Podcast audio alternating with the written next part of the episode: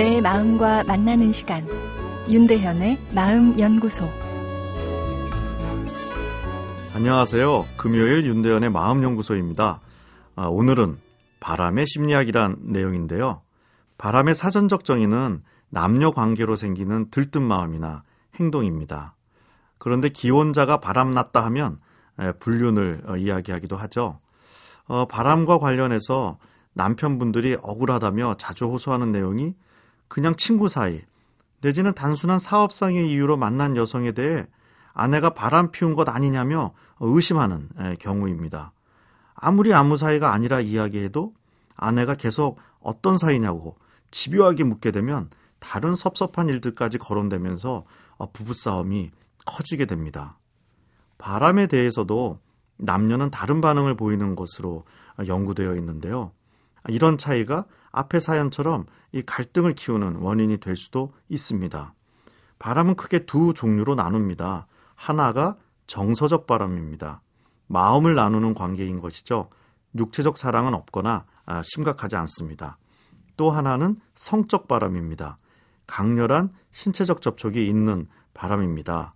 어, 그런데 여성은 남편의 정서적 바람에 더 신경을 씁니다.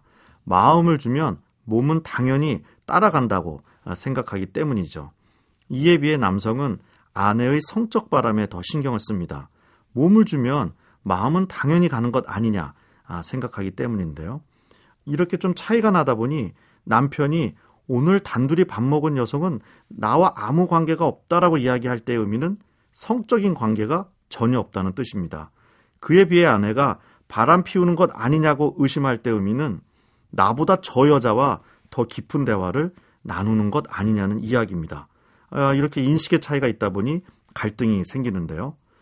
그래서 회사 업무가 많아 아내와 대화가 줄어든 경우 아내는 더 예민하게 남편이 만나는 여성들에게 의심의 눈초리를 보내게 됩니다.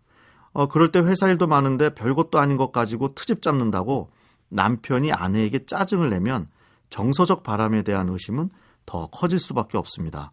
아내가 나를 의심할 때 싸움이 아니라 시간을 내어 맛있는 것도 함께 먹고 영화도 보고 또 술도 한잔하는 소통의 시간을 가져야 합니다.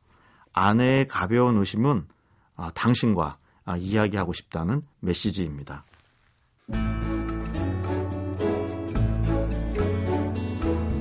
윤대현의 마음연구소. 지금까지 정신건강의학과 전문의 윤대현 교수였습니다.